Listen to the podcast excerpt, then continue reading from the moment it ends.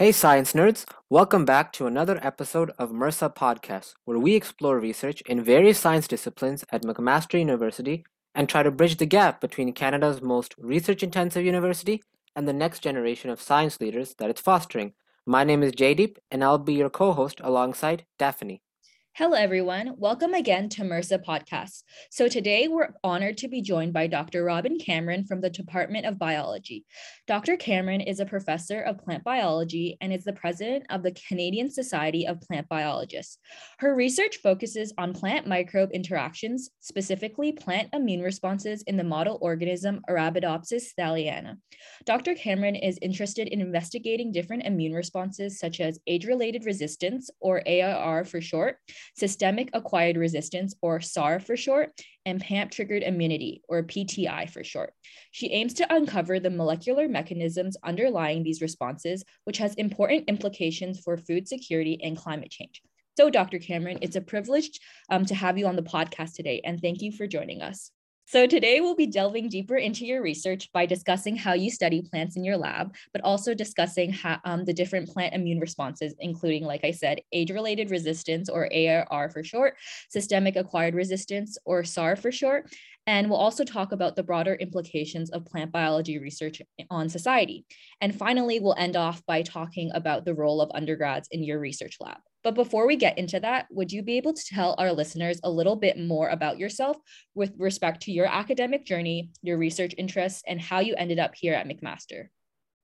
Sure, I'd be delighted to. So, I started as a co op student at Waterloo, and I just knew that I was interested in biology. And I already knew I was interested in plants because my grandparents were farmers. So I took lots of plant biology, biochemistry, molecular biology, and at the end of that co op experience, I realized that I wanted further education because I, I wanted to run my own research lab, maybe one day. That's what, what I was thinking. You know, what do you know that at, when you're in fourth year? You're not so sure. So I went to uh, McGill to do my PhD, and I did it in microbiology because at the time, molecular biology of plants was just starting to become a field. We had just learned how to transform plants, and that was in 1985 when I went to grad school. So I thought I would learn molecular biology in the original model organism for molecular biology, and that is E. coli. So I studied transposition, how genes jump around in, in uh, bacteria in E. coli, and learned lots of good molecular techniques.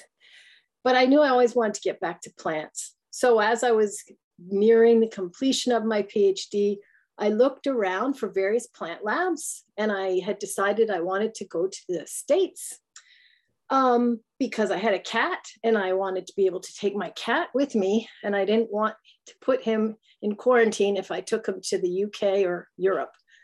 So I went to San Diego uh, to the Salk Institute to work in a very famous plant lab. And it was super fun, made lots of great connections, learned a lot about plant molecular biology, and was able to contribute my microbiology knowledge to start studying plant microbes in that lab. So they weren't good at microbiology. So I brought that to the lab and I in, I, I, invented a model system, the Arabidopsis systemic acquired resistance model system, and I've been studying it ever since. And so that postdoc was for two years. And then I took my project and drove to Oklahoma, a sister lab at the Noble Foundation, and continued my project in the very interesting and sort of exotic place of Oklahoma. You know, it's the deep south in the US. So it was eye opening it's also quite beautiful.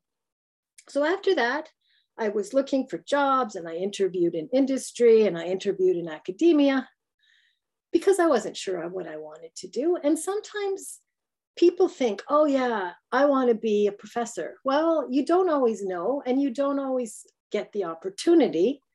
Or maybe they think, I want to be in industry. So if I had really wanted to be in industry, I didn't get those jobs.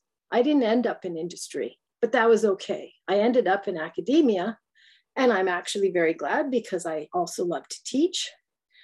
And my first job as an assistant professor was at the University of Toronto and I was there for seven years and it was good. I made lots of contacts. But then I came to McMaster where I found my real home. I really love McMaster. I love the way, you know, I can know who the president is and the dean. That wasn't true at U of T. So big, you know, so many students. You can meet your students in the grocery store at McMaster and in Hamilton. That wasn't true in Toronto. So um, yeah, that's how I got to McMaster. And I've been working on plant immunity. And more recently, we've been working on the microbe side of things. Like, how do the microbes make a home in the very unpleasant environment of the leaf intercellular space? So, we've been doing some work on that.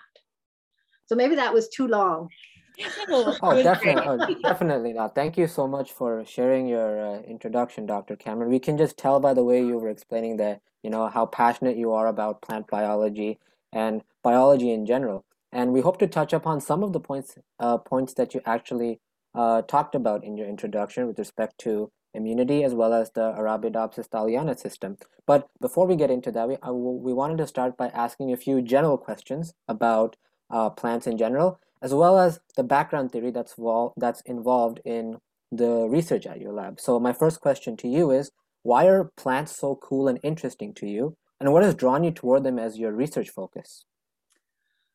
So, I mean, I've always loved nature.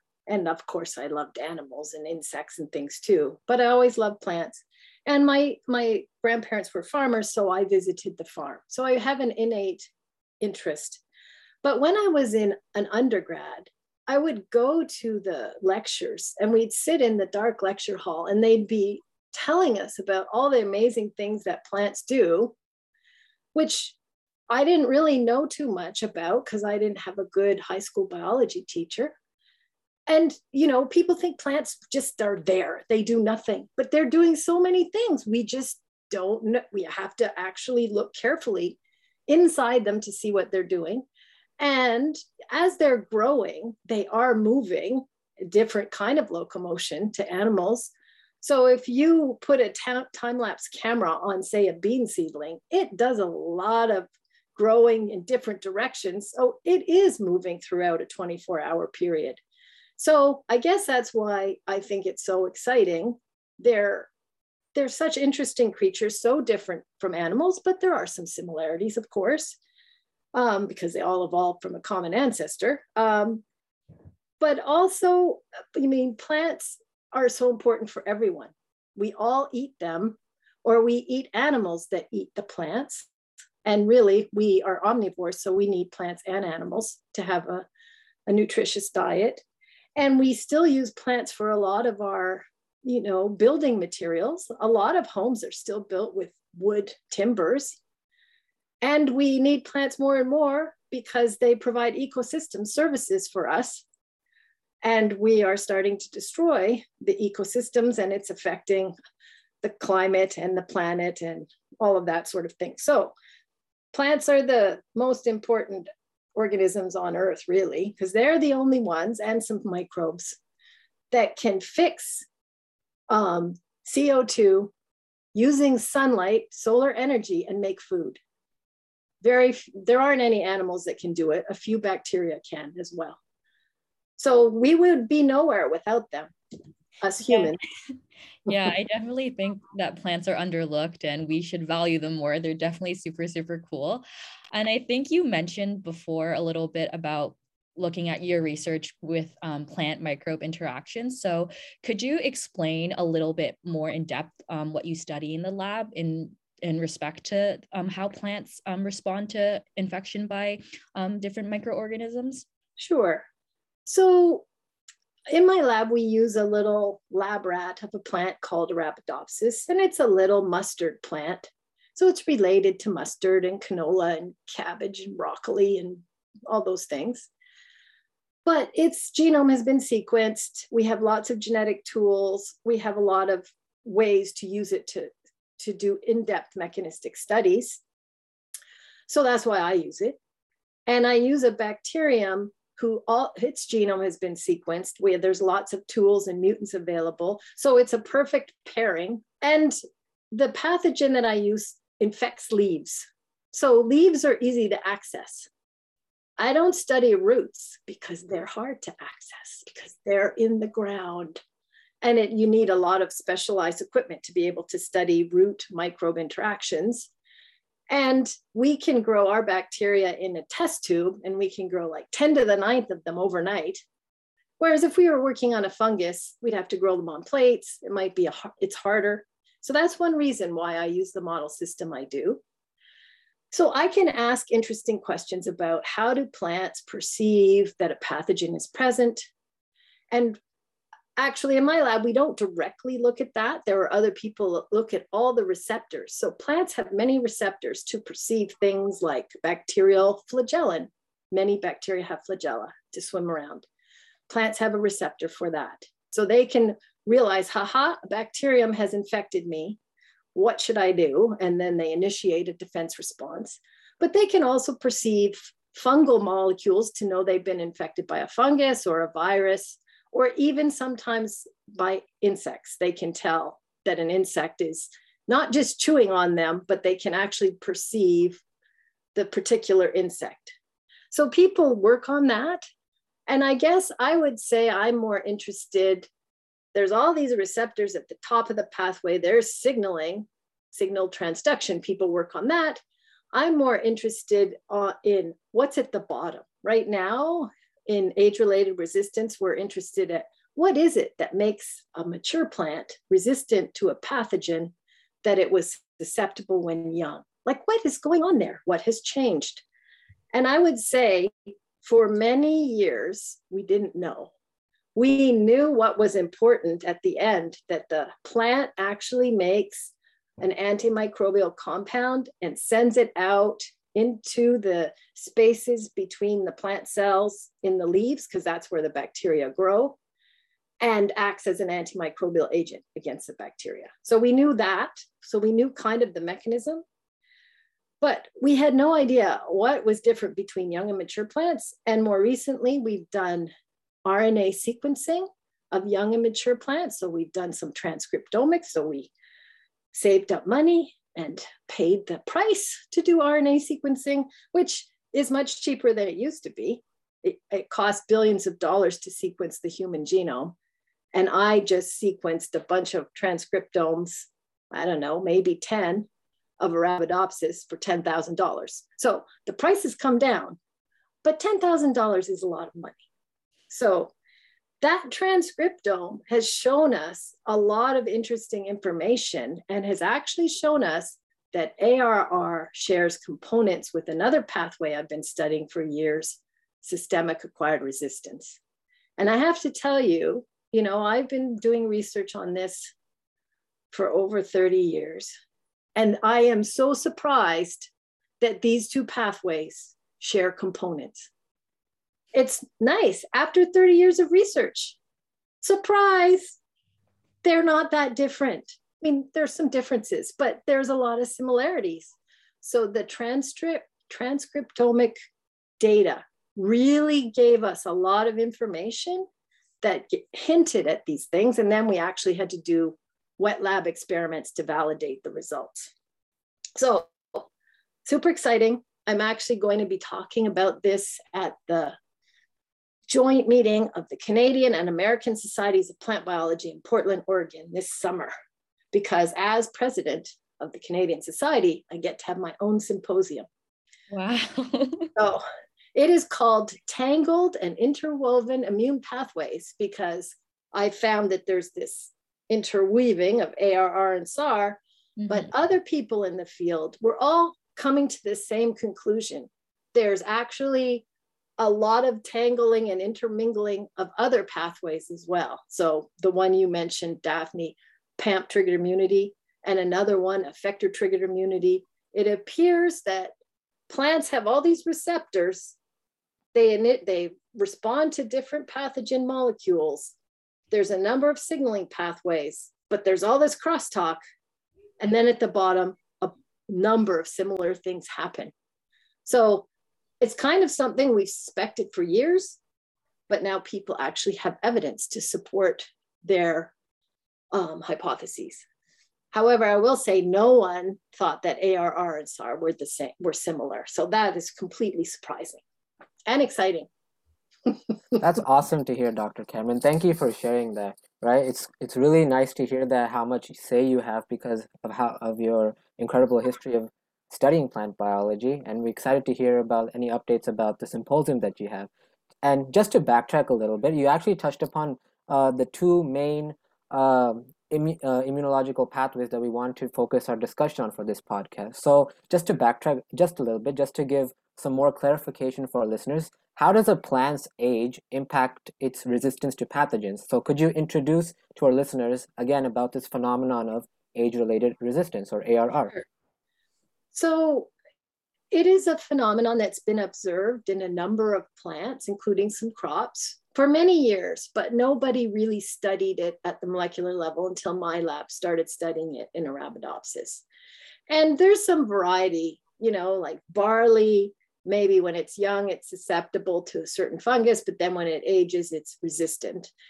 And then in Arabidopsis, it's the young plant is susceptible to a bacterial pathogen and then when it ages it becomes resistant. So there's variety out there and whether the pathways are all the same we don't know because really it's only being studied me- mechanistically in arabidopsis.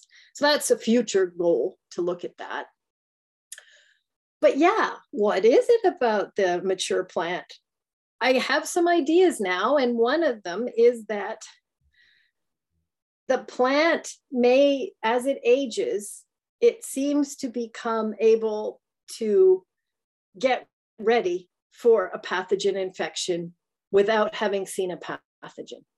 And that's actually the definition, sort of, of systemic acquired resistance. And so now I'm talking about that, but I kind of have to. so SAR is where an initial infection, say in one leaf, produces signals that move to distant leaves. And those distant leaves become molecularly alerted or ready for the next infection. Mm-hmm. And there's chromatin modifications at promoters of defense genes. So now the promoters are open. So the next time the plant sees a pathogen, they're ready for the transcription factors to land and RNA polymerase to transcribe the gene really fast. So that's kind of what SAR is all about. There's this priming mechanism. So now we have hints that ARR is also a priming mechanism. But in the absence of any large pathogen infection, and it's that's something we are actually looking at. We're going to look at young plants from three weeks all the way to seven weeks because certain genes are being turned on, at least in the mature plants, in the absence of a pathogen that are important for defense to the pathogen. So, when do they come on? When the plant is five weeks, six weeks. So, that's something we're looking at to really see if age related resistance is a priming type pathway like systemic acquired resistance. Yeah, so that's the sort of that's like mind blowing because I never ever dreamed that they were the same. I think that's really cool because to think that as they age, maybe there's some chromatin opening of certain, yeah, of certain genes. Yeah, yeah, but like it's interesting that it's not really in a response to a certain pathogen. It just kind of hap yeah, I guess it's it's crazy. And I think that um you kind of mentioned that you're looking at three week old plants and seven week old plants. So, what does a typical like ARR experiment look like in your lab? Right. So, Kit would grow plants for three weeks, three and a half weeks or so. They would test to see how susceptible they are to the bacteria, and they should be susceptible. And then they'd have another set of plants that they let continue to grow to six or seven weeks when a age related resistance should have been initiated and they test them, they infect them with the bacteria, they extract the bacteria out of the leaves, they do serial dilutions and plate classical microbiology, then they count the colonies. And those mature plants should have at least a hundredfold less bacteria than in the young leaves. They should be very resistant. So that's how we measure resistance is, you know, how poorly or well did the bacteria do? If the plant is susceptible, the bacteria will grow to high levels. If the plant is resistant, it will grow, they will grow far less. So that's a typical experiment. And that's the thing in a plant lab, even though we're working on Arabidopsis, you know, it takes six to seven weeks before you get all your data. For age-related resistance experiments, for SAR experiments, it's more like four and a half to five weeks before you get your data. So it also means we need to plan carefully so that students get enough experiments done. And no one in my lab has all the growth chamber space they want. So it's not like you can do an experiment every week. You don't have enough space because plants take space. And we, that's one thing about being a plant biologist. We never have enough space. We're always looking for more. I don't know if I answered everything that you want. oh no, that that was a great response. And I actually had a follow-up question on that, basically regarding the logistics of these experiments that you carry out in your research lab. My question was, how do you control for uh, different variables in your typical experiments, such as sunlight, humidity, and temperature when growing your plants, as as well as the fact that you said about not having enough space. How do you how else do how are you able to control these other variables? So we have these growth chambers, which are boxes with lights, and they have they control the humidity and the temperature, and there's air circulation. So that's how we maintain the temperature and the light levels and whether, and our plants, whether you grow them in long days, like summer, 16 hour days, or whether you're growing them in a shorter day, if we're talking about a temperate climate, say nine hours of light. And we do, we usually grow our plants under nine hours of light so that they grow more leaves and don't flower because Arabidopsis is um, induced to flower under long days because it's a summertime plant. So those that's how we try to maintain those conditions, but it's not always perfect because our chambers are affected by the seasons. So in the winter, all our buildings in Canada are drier because of winter. So that means the humidity in the chambers is a little bit lower because the air going into the chamber has lower humidity and the chambers work by adding humidity back. So there is seasonal variation that does affect our experiments. And because plants can't move, they are very sensitive to changes in their environment because that's how they get information to know what to do next. They can perceive humidity levels, they can perceive temperature, and they can respond. So even if it seems like nothing has changed to us, sometimes they don't respond the way we think because something's different, even very slightly. So one also has to have patience when working with plants, right, Daphne? Yeah, de- definitely. And I guess like my next question kind of relates to this and like what happens when we overwater our plants like or underwater our plants even right that affect our experiments yeah so you know, it's possible that what's going on during age related resistance is that even when we treat our plants as well as we can, so we don't overwater, we don't underwater, they have the right temperature, they have the right soil, we fertilize them the way we're supposed to. It may be that there's many stresses throughout that three to six week time period. And that's what is leading to the priming of the plants. And the reason I'm starting to think that is the data we have. But more and more people are finding that stress, and they've actually done experiments. I mean, I've known this happen for years because of my undergrads and grad students. If they underwater their plants, even mm-hmm. just a bit, it makes the plants more resistant.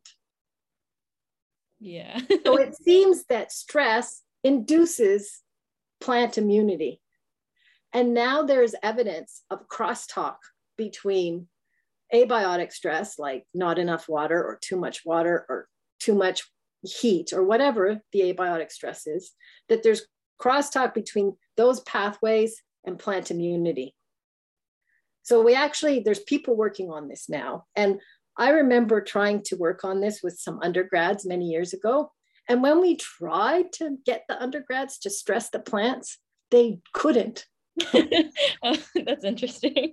Right. But when we don't want them to stress the plants, they do. So, because it's hard. It's hard to learn how much water to add because it changes throughout the year. So, in the summer, there's lots of humidity. You don't need to water your plants as much. And then it changes as we get towards fall. And you need to give them more water in the winter because there's more evaporation because everything's drier. And that's not something you can say you have to give them one liter every day. You can't, it changes. And so it's hard to learn that. It isn't that you can't, but it's not, there's no recipe for it. One has to learn by doing.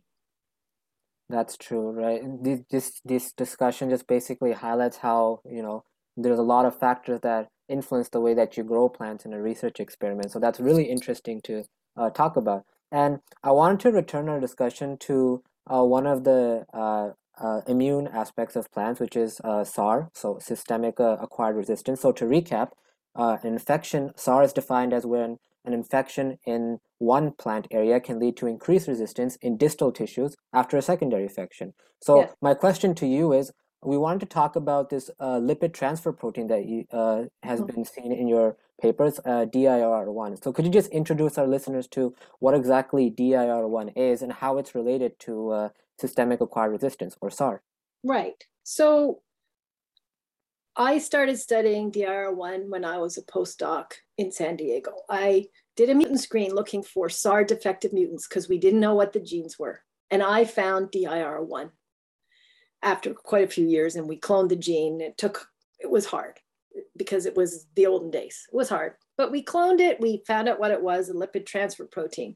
And that blew my mind because I didn't want to work on lipids. I don't know anything about lipids, but that's how, what genetic research does. You ask the plant to tell you what is important you knock something out and then your rep- response doesn't work. And then you find out what the gene is. So then i had to learn about lipids. So i did. And uh, you know i after all these years i i isolated DIR1 and knew what it was in 2000 i still don't know exactly what it does but i know sort of what it does. So my lab was able to show that when an initial infection happens in one leaf, DIR1 protein accesses the phloem, which is you know one of the communication systems of the plant, and moves down that initial leaf, down its little petiole, which is the stem that connects the leaf to the main stem, goes up the stem, which in Arabidopsis is like five millim, is tiny. It's one centimeter. Goes up the stem to the next leaf, and somehow DIR1 is perceived in those leaves to initiate this primed or alert status where the chromatin opens and a few other things happen. So I don't know what happens to DIR1 in those distant leaves. It's really hard to figure out because there's very little protein that actually gets to the distant leaves. So biochemically, when there's not much of something, it's hard to study it at the biochemical level. So we're trying to concentrate. I mean, we've proven that it moves, and we've proven you need this protein for a, a full SAR response. Now I'm trying to do some biochemistry in the induced leaf because we predict that, you know, DIR1 is everywhere in the plant. As you might expect a signal that is, the plant doesn't know which leaf is going to be infected. So you'd expect the signals that move to the distant tissue should be everywhere and that somehow when the leaf is infected, something happens to them and now they access the phloem and they move. Mm-hmm. So we predict that there's something keeping DIR1 from entering the phloem. Maybe it's in a protein complex, and or maybe there's a protein complex that forms that allows it to access the phloem. So, you know, get into the phloem, which is a number of cells stacked on each other, and then move. So we're trying to now develop some tools so that we could find out what proteins DIR1 interacts with. And we want to tag it with some small peptides so that we could we wouldn't have to use our own DIR1 antibody. We could use these peptide antibodies to be able to see it in the plant, maybe do immunolocalization, but also perhaps we can collect phloem exudates so we can see if it's entered, left one leaf and entered, got to the end of the stem of that first leaf, we can detect it. And maybe we could then detect what proteins are associated with it by doing some immunoprecipitation experiments. So we're trying to set up the tools to allow us, which means making transgenic plants, which takes a year to make the one you need. We're trying to set up some tools to allow us to do that to find out who is DIR1 playing with before infection and after infection. So you're saying that DIR1 itself is the signaling molecule or it's binding to like right. as a lipid transfer protein because it has that hydrophobic core. Yeah, we don't know. So yes, DIR1 is a lipid transfer protein. It has this hydrophobic pocket that has been shown for other lipid transfer proteins to bind lipids. And in vitro, DIR1 binds lipids. But these LTPs are very prom- promiscuous. When you take them out of the organism, and there's some in people, I think too, they just bind on everything. So to actually figure out what they do in vivo is right now impossible. We don't know how to do it. So it's possible, yes, that DIR1 is binding a lipid or some other small hydrophobic molecule and carrying it to the distant tissues. But that is, I have come to believe that technologically, we can't do that yet. And certainly my lab can't do it. We're not super biochemists. We do a bit of biochemistry. We're jack of all trades. We use whatever we have to to answer our biological question, but we're not experts. So that's why we're concentrating on what proteins DIR1 interacts with because we are we have some more expertise in that area. Yeah, that's truly fascinating. Thank you for sharing that. And this basically just goes to show how much we don't know about plants, right? It's like there's still so much, even after you've been researching for so long, there's still so much more that that's uh, left to be deduced about plants, especially DIR1, right? Mm-hmm. And so, to transition to one of the next themes we wanted to talk about in this podcast, we want to talk about a bit of the broader implications of the research that goes on to your lab to wider society, right? So, mm-hmm. sort of a general question that I wanted to ask you was why should we be interested in how plants, you know, defend themselves against society? What's the greater relevance or important or against pathogens, sorry. So, why should we be interested in how plants defend themselves against pathogens and what's the greater importance or relevance of all this work to larger society? Right. Well, we the reason is because we want to enhance the plant immune system in crops with to reduce pesticide use and enhance crop yield because we lose depends on who what statistician you read you know 20 to 30 percent of crops are lost every year to pests and pathogens, so insects and pathogens. And as the climate changes, especially in here in southern Ontario, we're, you know, we're the most south in Canada. So more and more diseases are going to be coming north on food trucks with food that are going to get out into our fields. And there will be more problems with um, crop yields. Like real, there could be, you know, crises where all the corn gets wiped out in an area. But I mean, right now, global food supplies are global. So in general, there have been, you know, um, problems with crops in the past. A few years ago, I think there was a problem with coffee but then people bought coffee from other places in the world. It was more expensive because there was less available. And coffee isn't a necessity, although many of us would think it is. We could survive without it. That's true. We wouldn't like it. Um, but you know, there could be issues with real major crop devastation.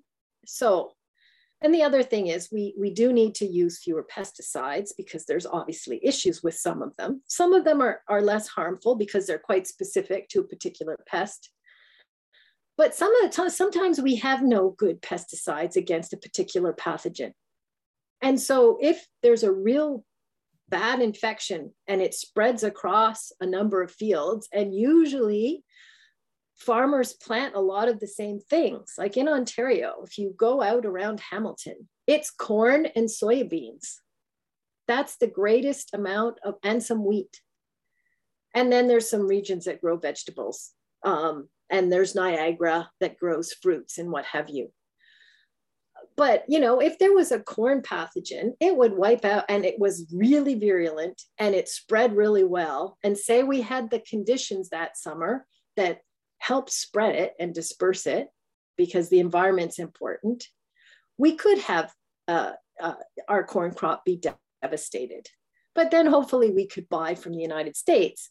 But then the prices would still go up, and our most vulnerable people in society wouldn't be able to even afford basic groceries, right? So that's why I'm studying disease resistance and plant immunity even though I'm not doing, I'm not doing applied research. I'm doing a little bit of applied research more recently, but I'm interested in mechanism. So I want to do what I am interested in and good at, and it still will help in the long run. And I can say that there have been some reports lately where DIR1, lipid transfer proteins are also known to have antimicrobial activity.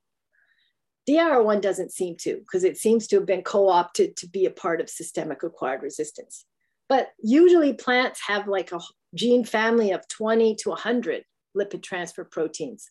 So in some other crops like barley, and I can't forget, I can't remember the other crop, but if you overexpress the barley DIR1 gene, it does provide protection against a number of pathogens.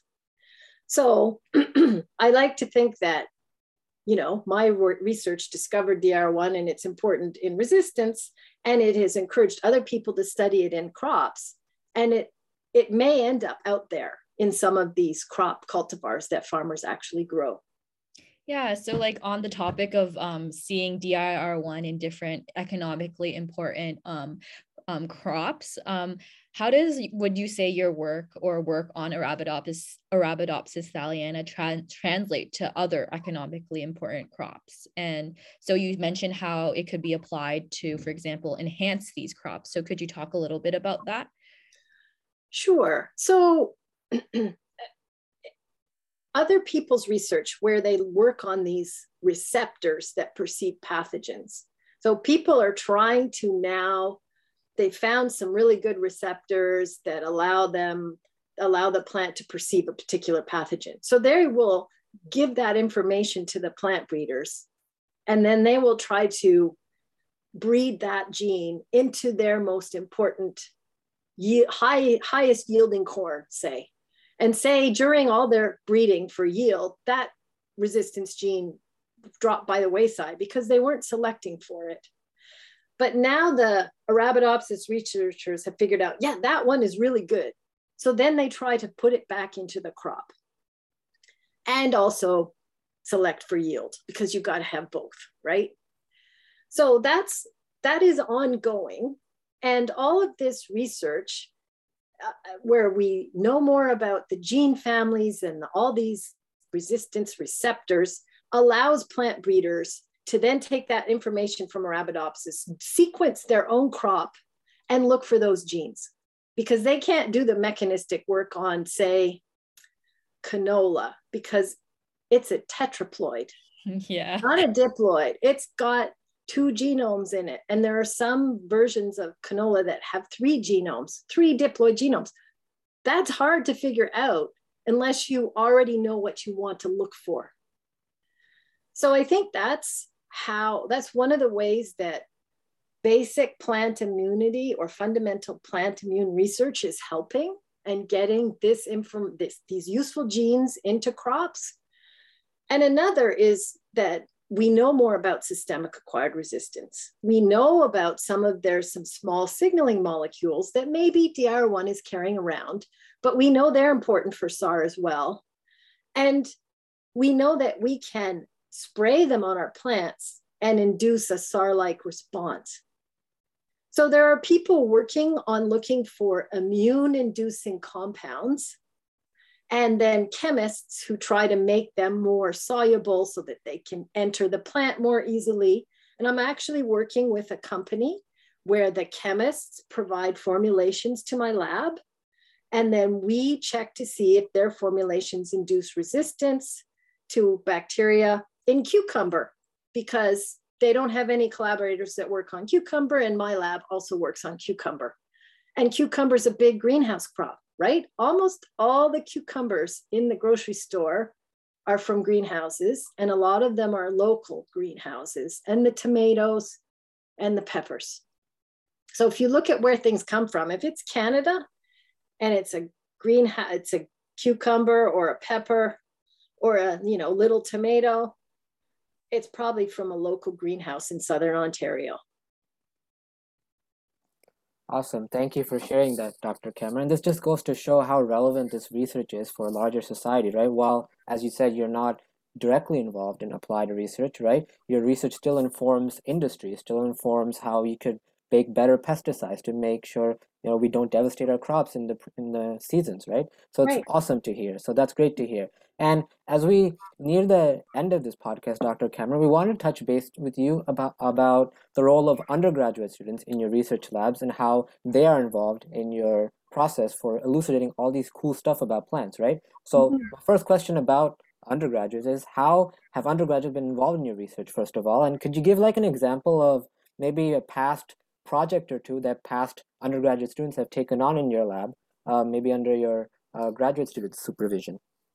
Right. So every undergrad in my lab has their own project, and it often relates to what the grad students are doing, but it is separate. The grad students train the undergrads in all the techniques they need to know because they don't know how to run our equipment and stuff. Even if they learned about it once in a, in a lab, they don't know how to use our equipment. So we teach them. And I would say almost every undergrad for the last many years has done an age related resistance project because it's a little bit more forgiving. The pathway turns on in a regular manner, whereas SARS is a bit more challenging for undergrads. And lately, we from this transcriptome, we have lists of genes that appear to be involved because the gene is expressed during age-related resistance, but we have to actually prove it.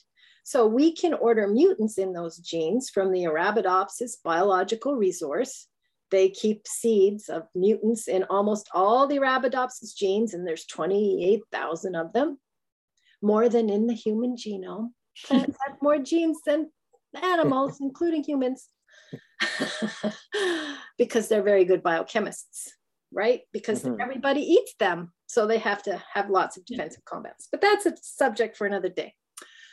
So we order mutants in these genes and they send us the seeds and the undergrads grow the plants and then they test to see if you are a mutant in this gene that is upregulated during ARR, are you also defective for ARR?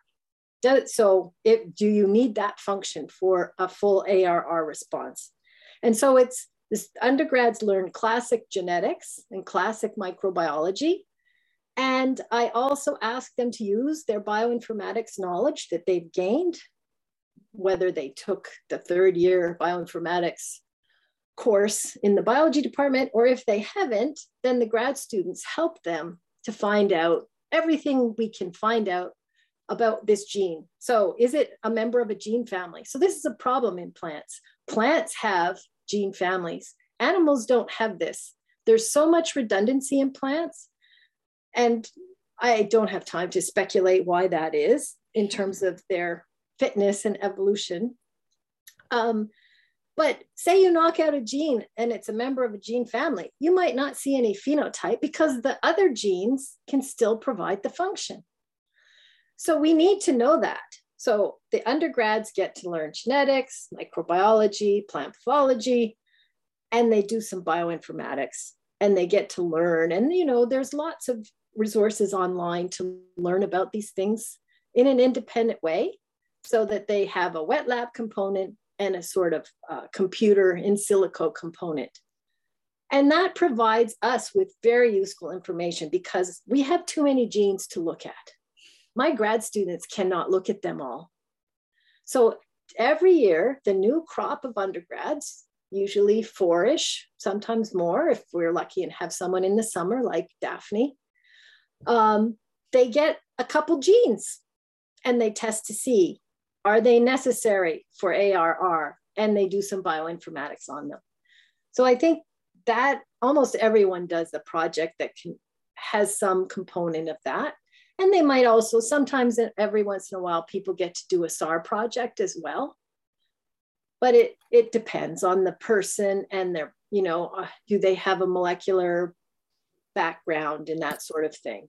Mm-hmm. And just as a follow up question to that, because your research uh, utilizes a, like an interdisciplinary approach, like biochem, biology, do you take students outside of the biology department, like students from biology, but also maybe biochemistry, life sciences as well?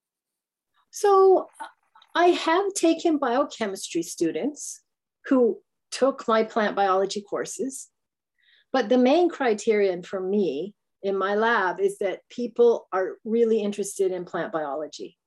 So plant biology, fundamental plant biology is underfunded in Canada compared to medical biology. So I want to spend my resources on people who are hopefully going to end up in plant biology somehow, research, or maybe they end up in, they work for the Canadian Food Inspection Agency. I've had students who do that. I, so I want them to have taken at least one of my courses and sh- shown me they have an interest in plant biology because I want to train the next generation of plant biologists, whether it's research or whatever they end up doing. Yeah. So, what else would you say that you look for in potential applicants um, other than um, what we just discussed? Enthusiasm, I mean, I can't expect them to have the lab skills. Very few people have them. And now in COVID, nobody has any lab skills, right? Um, so it's enthusiasm and a, an interest in plants and research. And, you know, obviously there's a, you can't have too low of grades because you need to be able to handle the stress of the research project while doing your other courses. And I have found that if students have below a B plus, they really, really struggle and they don't do well. And yeah, it's not it's not fun for anyone. Definitely. Mm, definitely. So you, oh so that makes sense because you want the most well-rounded students because they end up the they end up being the ones that are the most successful. And as a last question do you have any sort of potential advice that you have for undergraduate students who are interested in working for your lab? Well um i mean it seems with covid and students having less access to uh, you know labs course based labs there's a huge interest in um, research. So I have many more students interested in a, you know, 4C12, that's the biology 4C12 um, thesis or the, the six unit project. And right now I do have a biochemistry student. Actually, she's one of those biodiscovery and I don't know what oh, the B, the BDC program. The yes, bio, that, yeah, the biomedical right. drug and uh, research discovery program. Right. um, so you know, people are coming earlier and earlier to interview, and I guess students need to start early. And in biology, you know, we've been saying that you should be writing to people in September, October of your third year. And I'm sure I had more than I've ever, I interviewed a lot of students, um, 15, and normally it's, you know, seven or something. And I am actually taking more students than I used to. Like four students is almost too many. It's hard to pack everyone in there. And especially during COVID, we were only allowed to have three people in the lab at a time. So we have a sign up sheet and it's hard but yeah, you need to start early. You need to write an email that isn't long. but that says why you're interested. And it can't just be because plants are cool or, you know, zebrafish are cool. You need to show that maybe you read something of the person's work and that you find it interesting and maybe why. And it only has to be a couple sentences.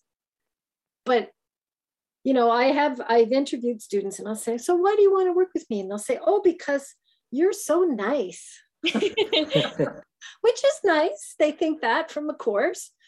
Or um, plants are cool. And I'll say, Oh, yeah, I know. Uh, why do you think that? And they can't tell me a reason. So I guess I want people to have thought about it for a second or two before they come to the interview. And I guess maybe a very good piece of advice is that you are joining a research lab. You are using research dollars, which are paid for by the taxpayer, your parents, and me. I pay taxes, and all the professors, we pay taxes. So it isn't just about you. Yes, we are educating you because it's a course, but you could contribute to our research. And I would say all my undergrads contribute. We, we, you know, even if, say, the gene I give them isn't needed for ARR. Now we know that. So we don't have to work on that anymore. And yes, that isn't going to get published, but it's still useful to my lab. And it's, a, it's, uh, we're a team. Everyone in my lab, when you join my lab, you're part of my team. And if you succeed, I succeed, and vice versa. Yeah, thank you so much for that wonderful advice and insight. And honestly, with that, that brings us to really the end of our podcast. And thank you so much for coming on, Dr. Cameron, and joining us to discuss your research on plant microbe interactions. And we learned so much about why plants are super cool. And maybe if we interviewed with you, any of our, our audience could give you an actual reason. Um, yeah. Um, yeah. And it's really cool to understand why we should study plants and how they're relevant to us in terms of food security, um, the economy, and climate change and so much more. And like I said, it was a pleasure having you on. And thank you once again for joining us. You're most welcome. It was fun.